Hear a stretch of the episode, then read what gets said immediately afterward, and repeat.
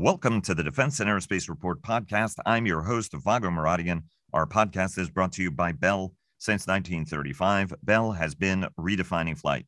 Learn more about its pioneering spirit at bellflight.com.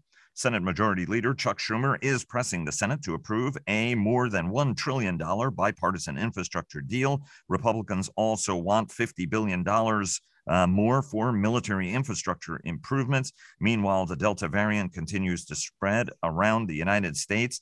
This as uh, employment goes up. 943,000 new jobs reported by the Bureau of Labor uh, Statistics. Uh, however, uh, lockdowns are continuing around uh, the world as mask mandates are returned as concerns about COVID fatalities increase again for the first time in several months. China is building hundreds of additional ballistic missile silos uh, in Xinjiang. And in the wake of the Navy League's annual Sea Airspace Conference and Trade Show, some new ideas for new strategies for sea power and naval aviation.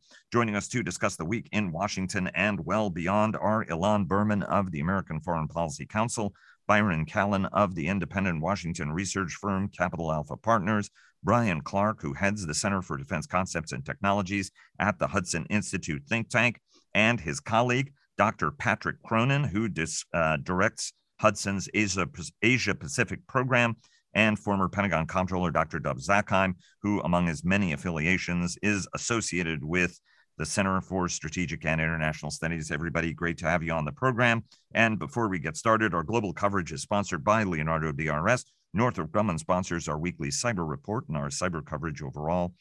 And General Atomics Aeronautical Systems sponsors our coverage of strategy. And check out our weekly Cavas Ships podcast with our contributing editor, Chris Cavas, and producer, Chris Cervello. Take a deep dive into naval issues each week.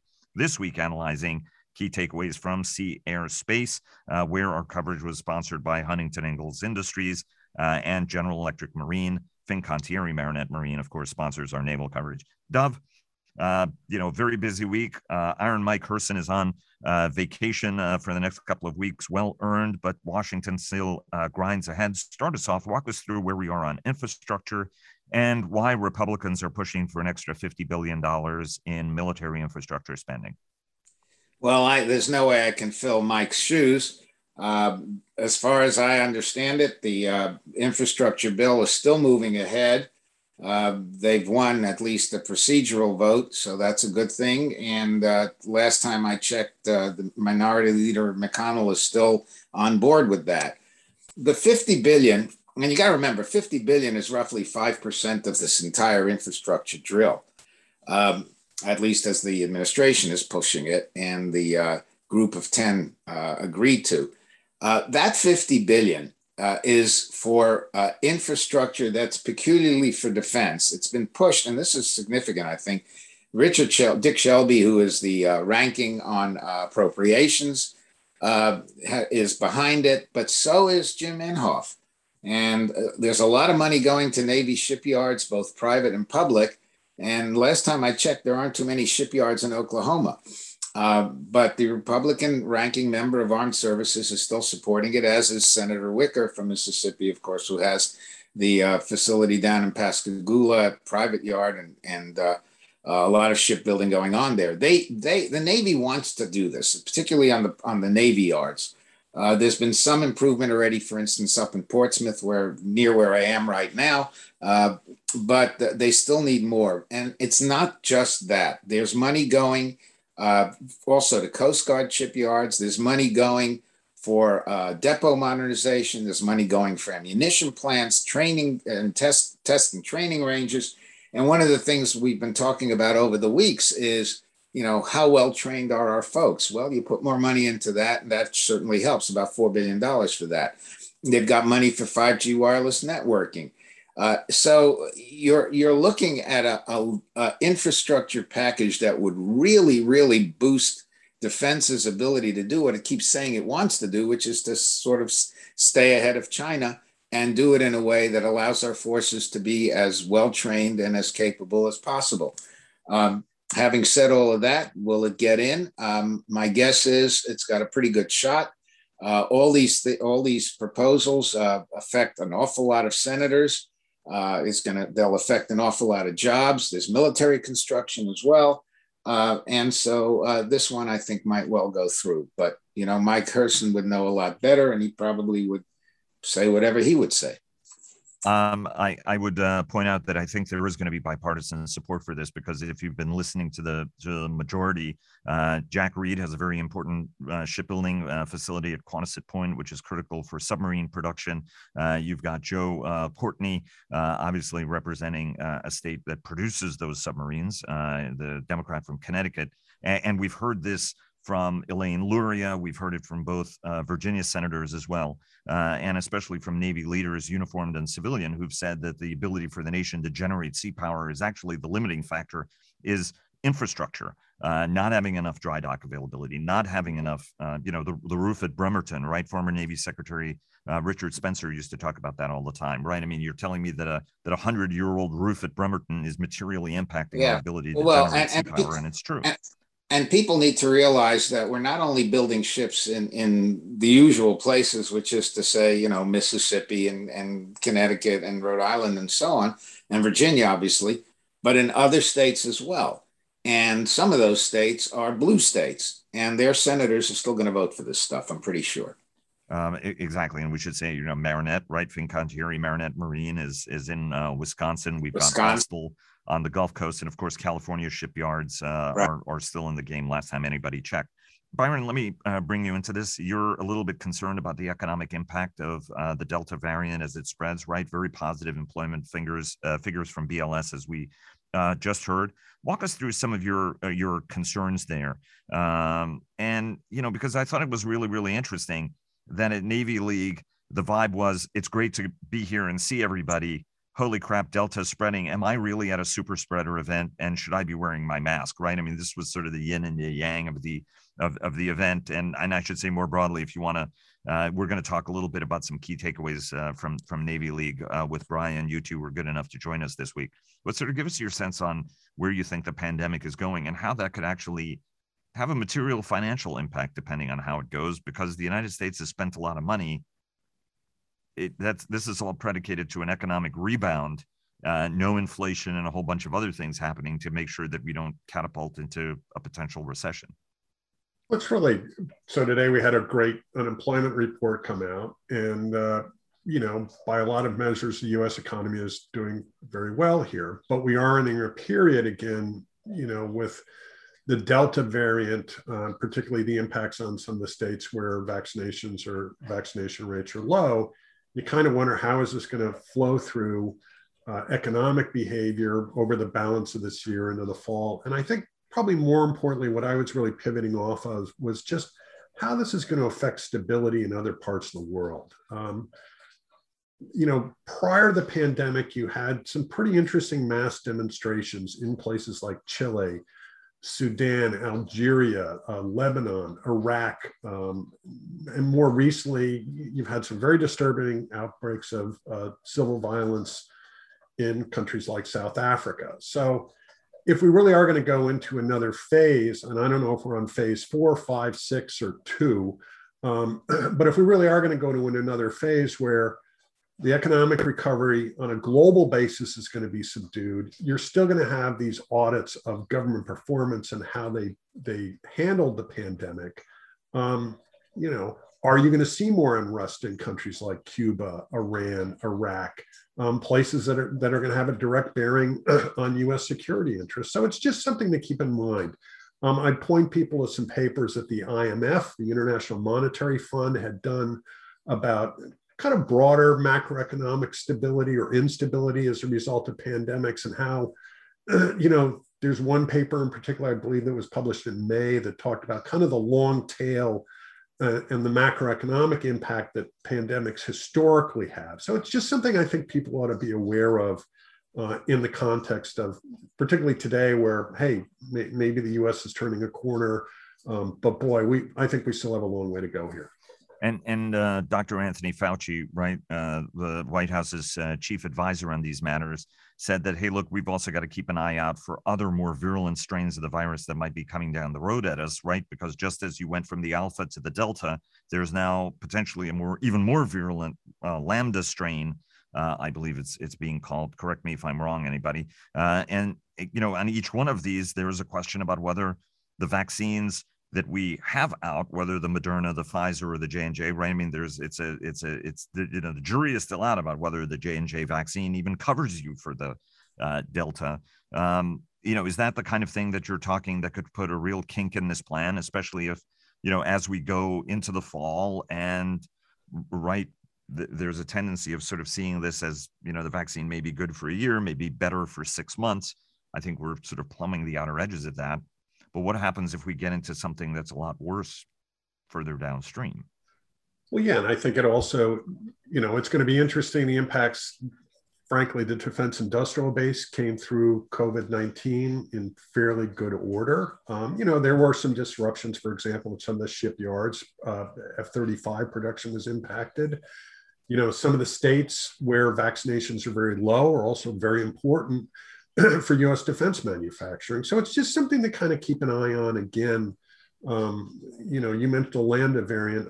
I don't know when we're going to get to a Zeta variant, but that's probably in the future. And and you know, the, the more this can be kind of controlled and reined in, uh, you know, the sooner we're going to get back to some semblance of, of normality. But uh, you know, the the Delta variant and the evidence we're seeing, even I'm in Connecticut right now. I mean, we had a contractor doing some work on a deer fence and just got an email today that uh, one of their employees got COVID 19 and they're not showing up for another two weeks. So, you know, that's highly local, highly anecdotal, but I think you're going to see more of that popping up.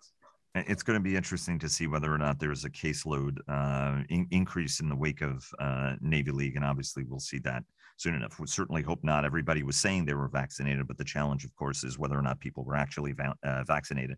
Uh, Patrick, you're kind enough to be joining us from vacation, so we're going to change up the order a little bit so that you can talk and then uh, get back to uh, vacation with uh, with your uh, family.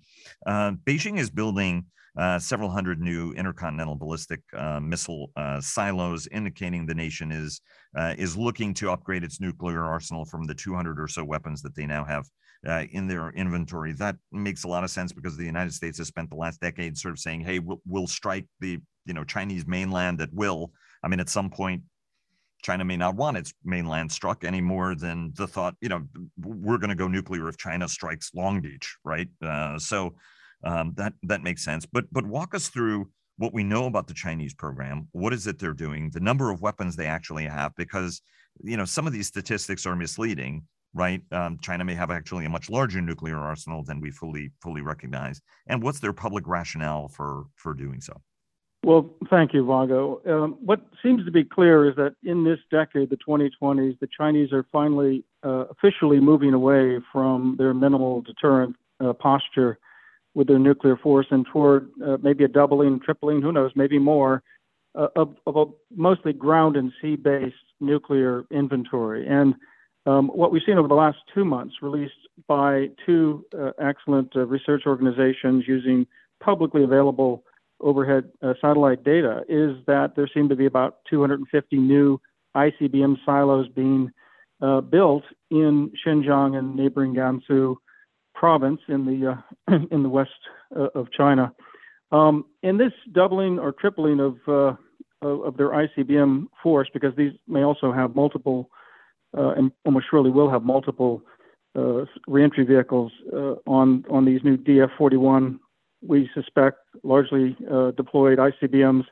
Um, they may not go into all 250 tubes. They or, or, silos. They may use a shell game akin to the MX ICBM scheme that the United States had almost implemented in the 1970s, but was canceled by President Carter. Um, but the point is that the Chinese, along with their SSBN fleet that'll be growing to about eight boomers by uh, uh, later this decade, are going to have more than 500 ICBMs. Um, it could be double that. We really don't know.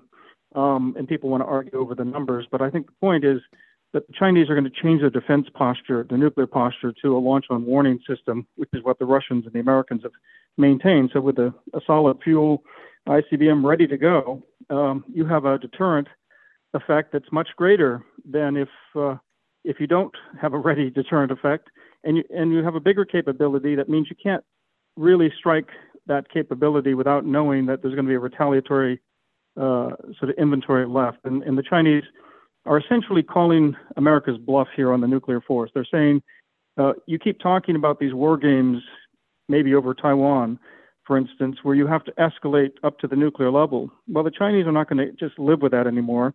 They're going to say, you cannot do that. We're going to checkmate that. You can't escalate to the nuclear levels. You're going to have to consider fighting us at a theater level, but they have a lot of theater missiles, both nuclear and conventionally capable. And so you're going to have to fight us at a, a gray zone level. so the Chinese are keeping us from deterring their aggression by being able to escalate. And as a result, the competition is both more fraught and risky, but it's also um, probably going to be kept at a lower level of violence or coercion. And that's what the Chinese like because they're getting their way. They're incrementally building their influence and control over, over their region.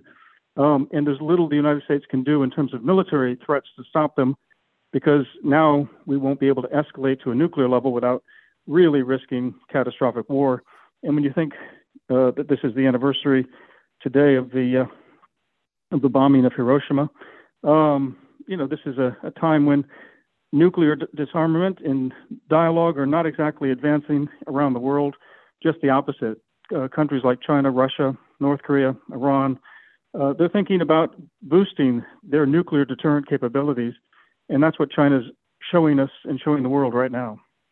Um, I, I, should point out, though, right in the in the nuclear uh, conflicts, uh, conventional conflicts have been less deadly, which is what almost every nuclear strategist starts out. Whether it's Chaz Richard or Chilly Chilton, um, used to uh, have that as a standard uh, part of their presentation. Then, in fact, this could be a significantly stabilizing function uh, overall, and, and something that keeps the peace, right? And and so, what, the, one other question I want to ask you before you go, uh, briefly, is we, we've now had a succession of senior leaders talk about the defense of Taiwan explicitly. John Hyten was talking about a war game that we lost, and it was about a defensive Taiwan uh, scenario.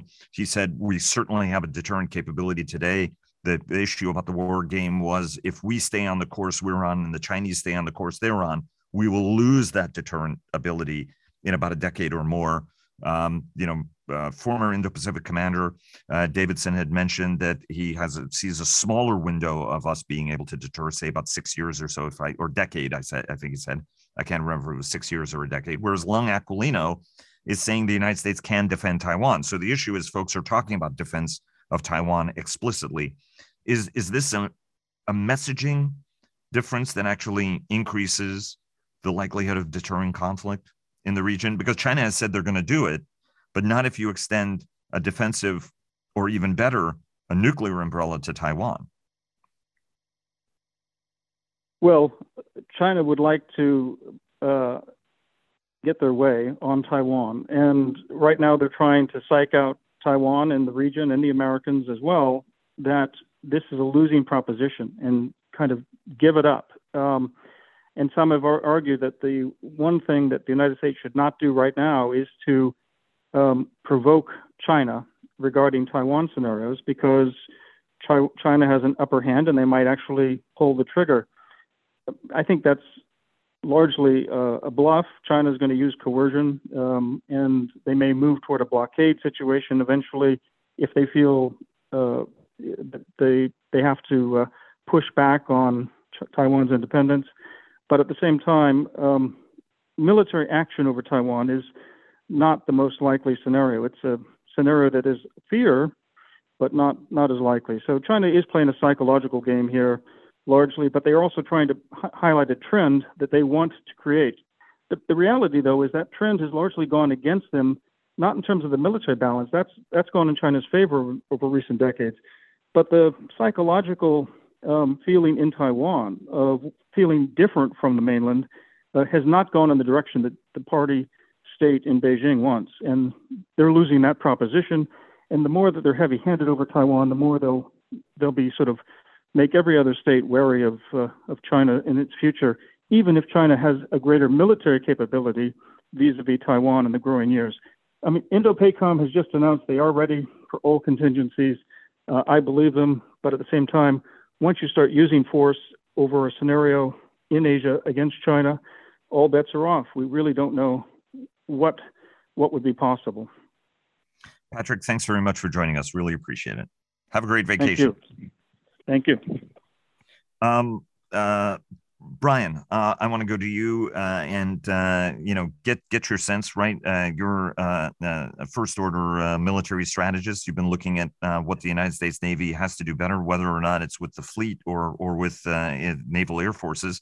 Um, you just produced two with your co-conspirator in crime at Hudson, Tim Walton, a series of thoughts, and you and Byron were both at Navy League in person.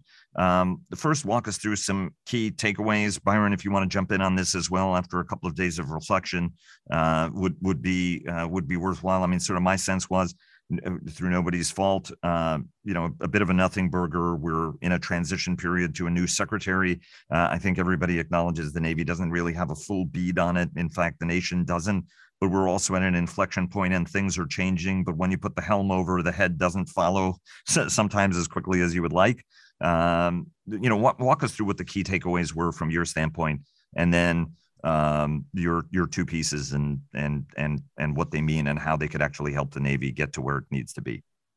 Yeah, thanks, Vago. Um, yeah, so I, I, agree. In a lot of ways, we didn't get a big, big picture vision for the future of the Navy because there is this really lack of leadership at the top. You know, we don't have a secretary. There's not really a clear mandate for the Navy as to what it's supposed to do. The budget doesn't reveal a sense of priority for the Navy or even what the Navy is supposed to be doing. Um, so there's a lot of unknowns out there. Um, I'd say a couple of big takeaways from the Sea Air Space were one, um, this idea of focusing on future technologies. Um, the divest to invest, you know, the, the cute term there, uh, is, is was reflected in a lot of the senior leadership's discussions, whether they were Navy people or other services people. For example, we had two senior Army leaders, uh, General Milley, the joint, the chairman of the Joint Chiefs, um, and General Dickinson, right, who's the uh, head of Space Space Command. Um, both speak. Both talked about the importance of new technologies. Um, obviously, Navy leadership did the same thing. Um, the CNO um, had a bit of an old, own goal when he sort of uh, criticized industry for lobbying for force structure, but that was again reflective of this idea that they would like to divest of, of, some existing force structure and not buy some of the current systems in an effort to put money against future technologies. Um, the, the Navy strategy really kind of became clear, at least this near term strategy, which doesn't really have a clear vision, but it's a strategy nonetheless of you know, focus uh, investment on uh, O&S, operations and support, to deal with the today fight. So to deal with the challenges that you know, Admiral Davidson and Mike Studeman out at PACOM have identified um, in terms of the near-term Chinese challenge, and then put money towards R&D to address that. What's going to happen in next 10 years? What do we need to have for the fleet at that time frame? And and, and pay for both of those by reducing procurement uh, and by offloading some existing force structure that has a pretty sizable operations and support bill associated with them. So that strategy really came out. Um, a lot of the individual presentations, when you walk the floor and listen to the system command presentations, they really emphasize this you know focus on future technology and the future fleet.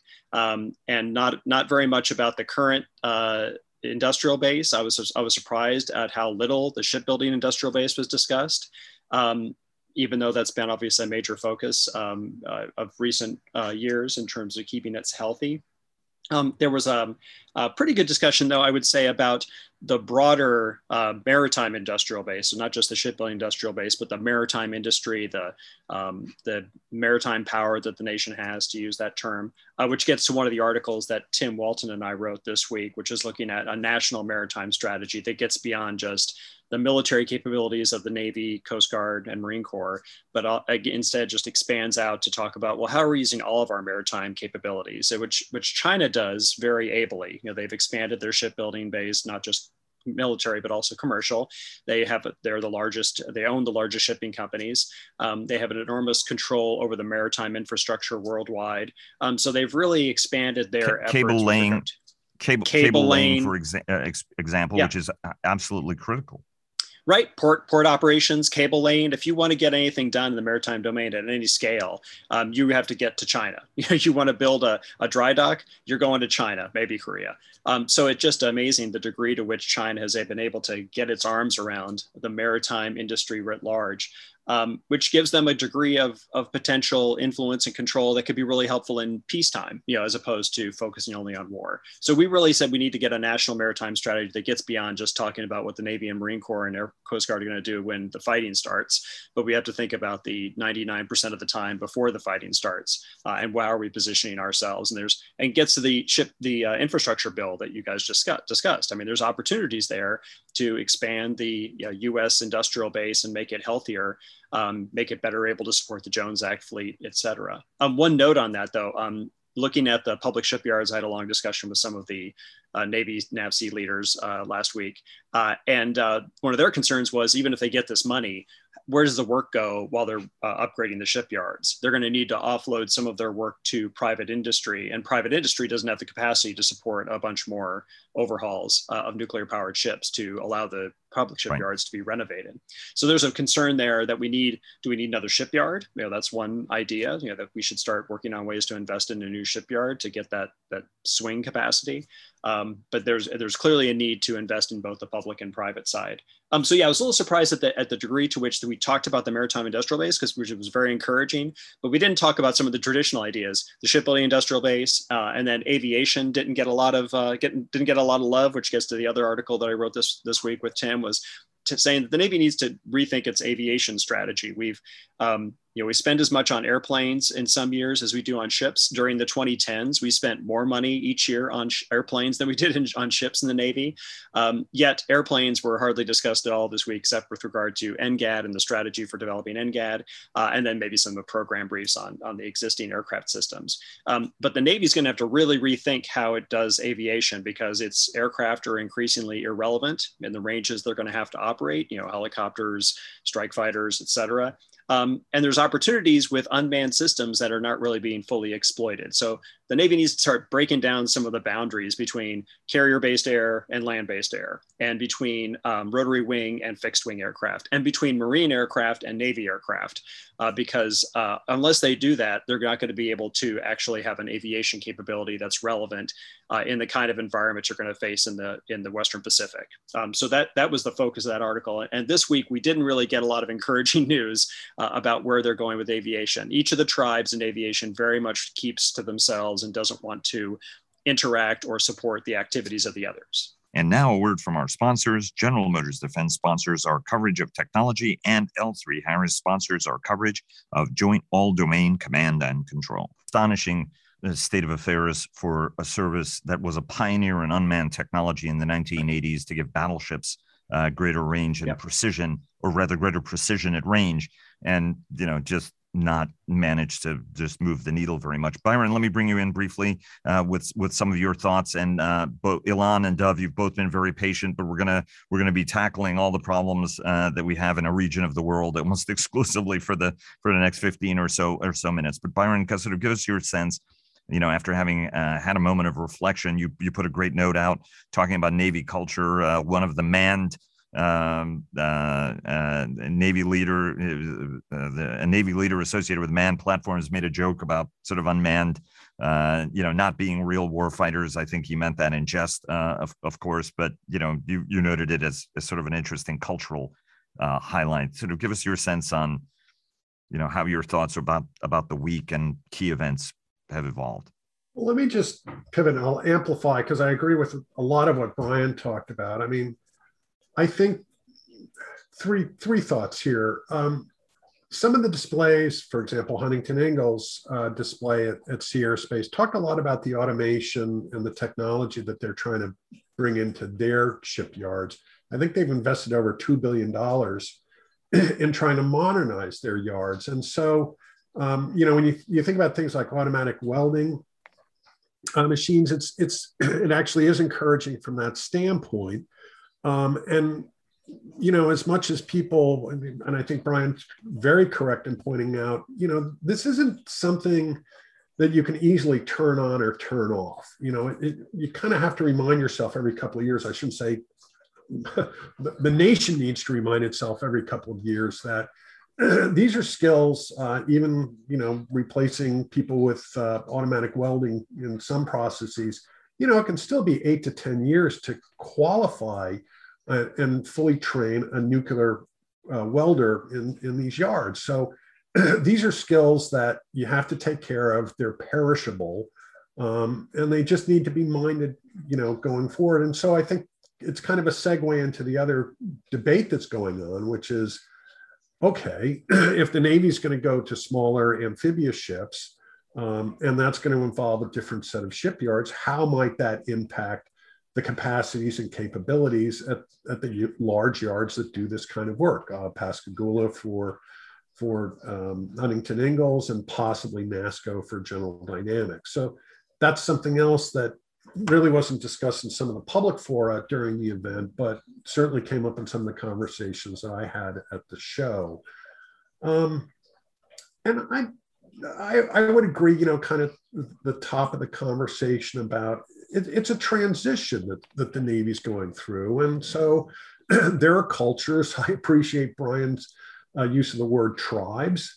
And you know, if, if you're a SWO and you you think of the world as terms of uh, large surface combatants, you see this little unmanned thing kind of bobbing in the water next to you. You know, the the analogy I likened it to was the uh, the guy standing on the, the deck of a battleship in the 1920s, wondering about these little canvas covered aircraft that were buzzing around him uh, in, in the day. And you know, maybe the same analogy could be made. It's a cultural shift that the organization is going to have to go through, and it's going to need champions to really push it through. And I think Admiral Gilday has talked about a measured approach here, but as we discussed during the show here, uh, during the show last week, um, it, it, earlier this week, uh, it, it, it's something that probably needs to be accelerated. It being the testing and, and getting these things out in the fleet to to evaluate them because I think that's really the only way you're going to get more conclusive buy-in by the institution. And uh, uh, Brian, I, I, think you uh, pointed out right that um, some of these battle force experiments have at least been testing some of this capability to to sort of get to the cultural change of it. I, I think we're on the cusp of change, but it's not yet moving as quickly, I think, as we need to. Would that be a right good way of putting it? Absolutely. I mean, the, these inter- integrated battle problems, the large uh, scale exercise that the Navy is doing are kind of the first steps in the right direction. Uh, but it's going to take time to so- sort of bake that through the entire Navy. And uh, there's a lot of resistance to it culturally, as, um, Byron was just saying. Uh, also, money is going to be a problem. Um, you know, at the congressional breakfast I moderated, um, I'll note that the comptroller uh, or Admiral uh, Gumbleton, who's the Assistant uh, Secretary of the Navy for Comptroller um, or Deputy Assistant Secretary, he's, he noted that uh, the Navy was currently about 15 billion dollars misaligned uh, if they get a year-long CR, uh, meaning they had to move 15 billion dollars one place to another. Also, he said their O&S accounts are going to be underfunded if they get a, a year-long CR, um, as opposed to I think what a lot of Republicans might be thinking on the Hill. So that that money problem is going to be a thing that continues to you know prevent the Navy from executing this transition more nimbly, I suppose. Um, I, I, should also point out for people to uh, check out uh, our interviews and coverage uh, from Navy League, including with uh, Rear Admiral Casey Moton, the program executive officer for uh, small manned and unmanned uh, combatants, and the president and CEO of Huntington Ingalls Industries, Mike Petters, who talked to us about the employment situation and how many people they've brought in, continuing to invest in human capital and also physical plant. We also talked to uh, Raytheon's Wes Kremer and uh, Lockheed Martin's John Rambeau. Ilan, you have been extremely patient, um, and so have you, Dov, I, because I. yeah, I go ahead, Dov. Please. Yeah, on this on this last point, um, I, I can understand what the Navy's saying. However, when I was comptroller, Rumsfeld basically forced uh, unmanned aerial vehicles down the Air Force's throat. And yet we got the same pushback that you just heard about, well, there's no money, we'll lose money from other things. And basically, we went ahead and funded this thing. And the Air Force came to terms with it, and now it has mixed wings and all that. That's what really has to happen here. If you want to, and admittedly, the Navy was was actually was the Marine Corps that was the first to get what was then called RPVs. I know about that because I helped them get it in 1983 a long time ago. But it's the Air Force that now uses these things in a way the Navy just still doesn't. And the, and the pressure has to come from the top, all the way to the top. And if it doesn't, then yeah, you're going to have just constant pushback from the tribes, as Brian says.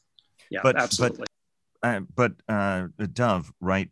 Four CNOs in a row will tell you that we tried to put pressure on naval aviation to change, and it has not. Gary yeah, because I don't, because I'm not referring to CNOs. The CNOs are in the right place on this. Gilday is absolutely right. When I say the top, I mean the Secretary of Defense. It wasn't the CNO that was able to turn, it wasn't rather the Chief Staff of the Air Force that was able to turn the Air Force around. It was Rumsfeld. And I should also point out to the audience that Dov wrote an excellent piece that just ran in the Hill. Biden needs a tougher line on Venezuela to send a message to Iran. Speaking of which, Ilan Berman has been exceptionally patient uh, during this conversation. And so you're going to be our highlighted guest now for the next couple of minutes, Ilan. Uh, first, congratulations on the new podcast uh, on uh, misinformation. Uh, your first episode just came out, and you had uh, the director of Radio Free Europe and Radio Liberty. Jamie Fly joined you. I should say that as my dad, as a Cold Warrior in the early part of the Cold War, also was a broadcaster uh, for both of those august uh, institutions uh, out to behind the Iron Curtain. Um, so let's start off with what has been a very busy week. Uh, the administration uh, has been withdrawing U.S. forces from uh, Afghanistan. as well as changing the combat mission in Iraq, continuing discussions, obviously, with Tehran to try to get to a, a, a new nuclear deal plus uh, and yet, what we've seen is that the Taliban have overrun uh, Zaranj, uh, the capital of Nimruz uh, province, as the U.S. and foreign forces have abandoned. There's this sense uh, on the U.S. side, which I think is the most absurd thing I've ever heard, that that somehow like the peace deal is going to stop this. Uh, if anything, I was talking to a foreign diplomat, and they they think the only reason why Kabul and um, you know the big cities, Kandahar, may not fall is that the Taliban will want sort of a more Western friendly face that can at least get aid for the country that they can then uh, duct off uh, to to themselves. Uh, you, you, know, and and in the midst of all of this, we've had the Iranians, or at least we suspect the Iranians, uh, did a uh, drone strike on an Israeli managed tanker that killed an American and a, and a Romanian uh, mariner. Talk to us about where we're going and what all this means, because it to, to say it's a tinderbox, confused and potentially negative in repercussion, I think would be a modest understatement. Well, no, absolutely, and and that that's a really full plate. So, just a couple of thoughts here that I think are germane. Please feel uh, free to dine on it in any manner you see fit, Ilan. Will do. Um, so, on Afghanistan first, I, I think you're absolutely right. Um, the Taliban clearly is surging in Afghanistan. They ha- they feel like they have the wind at their back, um, and the idea that the absence of US and Western forces will somehow breed moderation uh, in the Taliban is, is completely counterintuitive and frankly ahistoric because, from the Taliban's perspective, uh, their strategy of sustained what they would call resistance uh, to Western encroachment is paying dividends. The US is out, and absent uh, them accidentally crossing some red lines, uh, the US isn't coming back. And, and I think uh, that's sort of the uh, the center central pivot of sort of how they're thinking about things. You know, a, a red line, for example, would be um, the recreation of conditions leading up that led up to 9/11 uh, 20 years ago. Um, the idea that Afghanistan could become uh, a safe haven for terrorist groups like Al Qaeda. Um, I, I, think the Taliban has sort of learned from that lesson. They're likely to be more judicious about about allowing themselves to be a platform, but that doesn't mean that all of the other negative effects relating to a Taliban takeover, uh, the curtailing of human rights, the curtailing of women's rights, uh, sort of religiously imposed uh, draconian social norms, um, that's all uh, likely to come back and likely to come back in force. And uh, Afghanistan and the Afghan people understand this very well, which is why you've seen uh, over the last several weeks this veritable exodus of uh, Afghan uh, civilians, but also members of the Afghan military who have fled to countries like Uzbekistan and Tajikistan. Um, and last month, uh, the Uzbeks, uh, who are chomping at the bit to create a regional strategy to deal with Afghanistan, with them at the helm, of course, held a big uh, multinational conference in uh, Tashkent um, that was celebrated by uh, and, and, attended by you know the Russian foreign minister, the Chinese foreign minister, um, and the U.S. uh, really sort of wasn't present at that conversation. The highest ranking official that the US sent uh, to this confab was a deputy USAID administrator. Um, and the signal that the Taliban and everybody else in the region really received from this was that you know the U.S. is out and the U.S. isn't coming back in, absent something truly catastrophic. So uh, I, I think this is sort of the dynamic that the Taliban are looking at, and it's not one that breeds moderation. And Iraq? The interesting dynamic that's happening in Iraq, uh, to my mind, is the degree to which uh, the sort of the sub-state level violence is escalating. Uh, there are credible reports that the IRGC, the head of the IRGC intelligence wing, was uh, in Baghdad uh, in mid July, essentially ginning up Shiite proxy militias to escalate their attacks on US forces, even as those US forces uh, reconfigure and, and, sort of contemplate a reconfiguration of their role. Uh, in the country. So, uh, very clearly, here, the Iranians are pressing their advantage. And that's really the common theme that you're seeing in Iranian strategy. Um, the, uh, the Iranian attacks on uh, maritime shipping, uh, the sort of the attempt, the drone attack um, from uh, a week and a half ago, uh, the more recent attempt by the by IRGC forces to take over a separate vessel. It's all indicative of an Iran that is being increasingly assertive uh, in what it considers its primary strategic domain.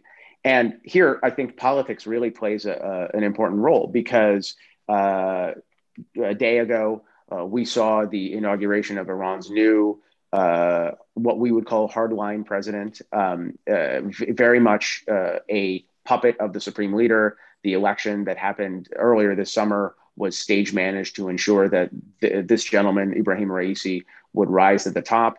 Uh, it uh, seems an awful lot like Raisi is being groomed to take over as supreme leader uh, of Iran once the current supreme leader, Ali Khamenei, leaves the political scene in a few years. Um, and so, what you're seeing is an Iran where positions are hardening. Uh, they're uh, acting in a more aggressive strategic fashion.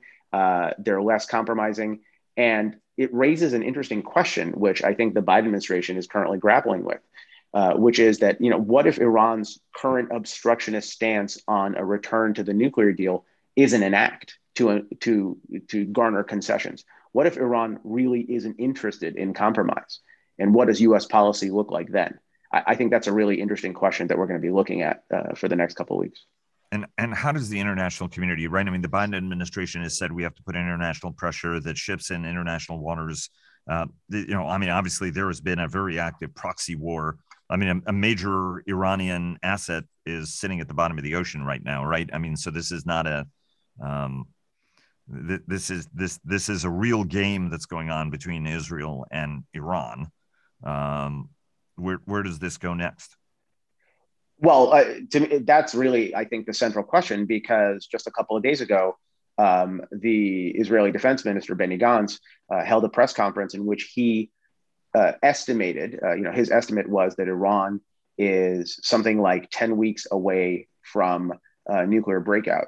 Um, and he, you know, his language was purposefully vague. Uh, he wasn't saying that Iran 10 weeks from now is going to go nuclear. Uh, what he was saying was, uh, as I understood it, that Iran has shortened the timeline to breakout, to nuclear breakout, to just 10 weeks.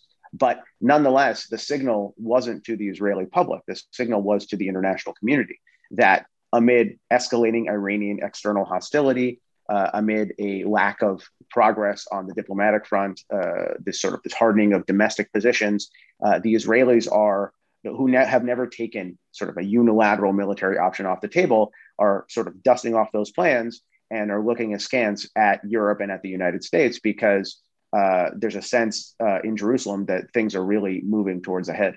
Dov, your your sense on all of this and where we're headed and how the administration needs to think about where we are? Well, um, I'm in agreement with uh, what uh, Ilan just said. I mean, it seems to me, first of all, that the Iranians probably made a mistake in hitting that tanker just because it was Israeli owned.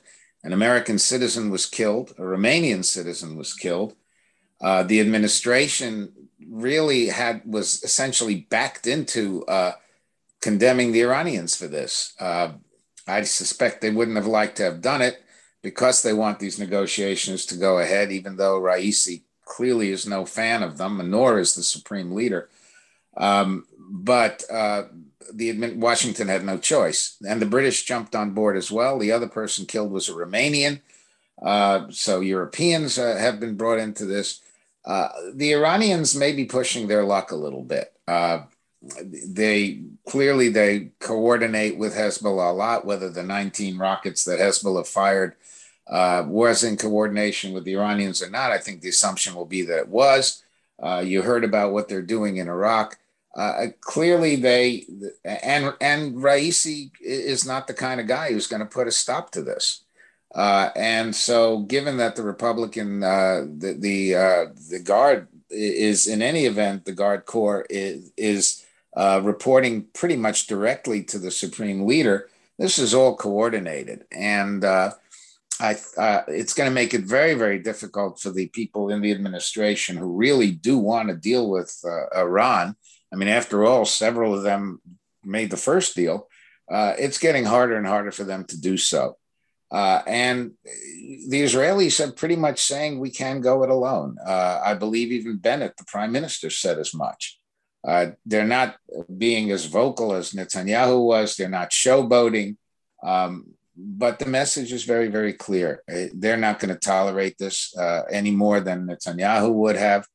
Um, and they're sending a message to the Iranians there are limits beyond which we're just not going to sit tight.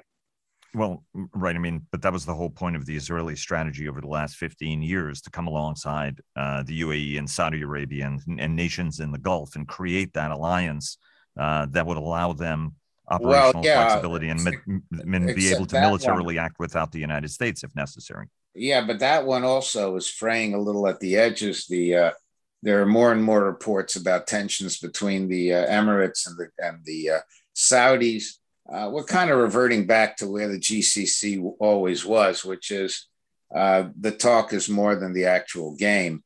Um, sure, they'll, they'll, allow the Israelis to overfly, but at the end of the day, it, it's the Israelis who have to do the job. And, and the difference between now and, and under Netanyahu and Trump and, and before Trump is that uh, the Israelis aren't being loudmouthed about it. They, they, nobody accuses Benny Gantz of being a, a showboat.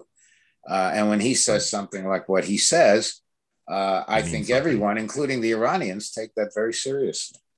I, I, think that the word, the, the last word anybody would ever attach to Benny Gantz is showboat. Uh, I think anybody who, who who knows him. Although it would be interesting to see, right? I mean, the Iran nuclear deal was designed to try to help avoid this outcome, right? And then we sort of changed the outcome. I would have put more pressure on him, but it had a specific role. It is now not achieving that specific role and may may uh, specific outcome and may well have accelerated it which is what's problematic well, but you know. a, a, lot of people are making that argument that if you look at what trump did pulling out of the original deal putting the, the sort of maximum pressure on iran it, it clearly failed. There's no way to, to get away from it. It failed We've got a very brief amount of time left. Uh, I'm going to go back to uh, Brian. Uh, United States Navy uh, released its investigation of the Bonhomme Richard fire.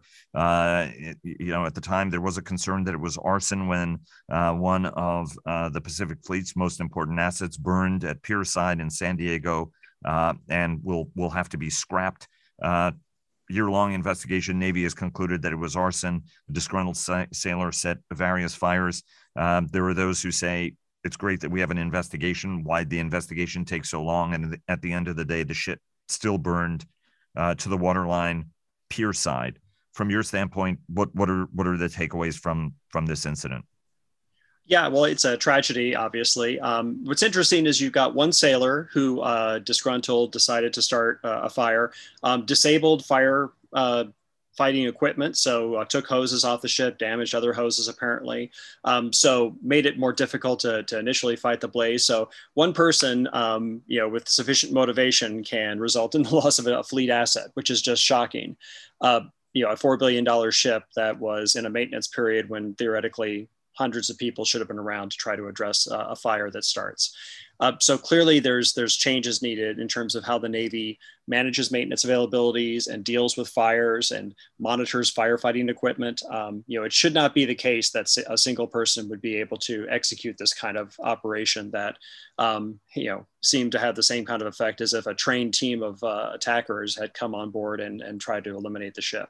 So the uh, the Navy's got some some work to do in terms of remediating this. Um, you know, the other concern, which is uh, you know, as a former uh, XO dealing with sailors, um, you got to be able to you have to understand your people. This sailor was evidently very unhappy with the Navy, had been unhappy for a long time, had had a series of disciplinary problems, um, and you kind of have to wonder also, you know, as a leader, you've got to be able to be a little bit more intrusive with your people and understand, you know, who is it that might be a insider threat. And we do that a lot now in terms of security risks, but you also have to think of it in terms of physical uh, security as well. And I'm, I think there's going to have to be some uh, in, inward facing uh, discussions within the Navy about how do we manage people and monitor um, their potential for, for, for executing this kind of uh, attack on their shipmates. Uh, but those are a couple of the big takeaways that uh, you know come out of a very tragic and disappointing event.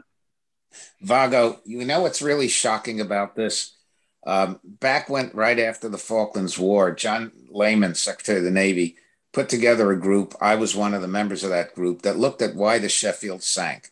It the British ship when it was hit by an Exocet missile, and it turned out that one of the big problems was they didn't know how to control fire and smoke.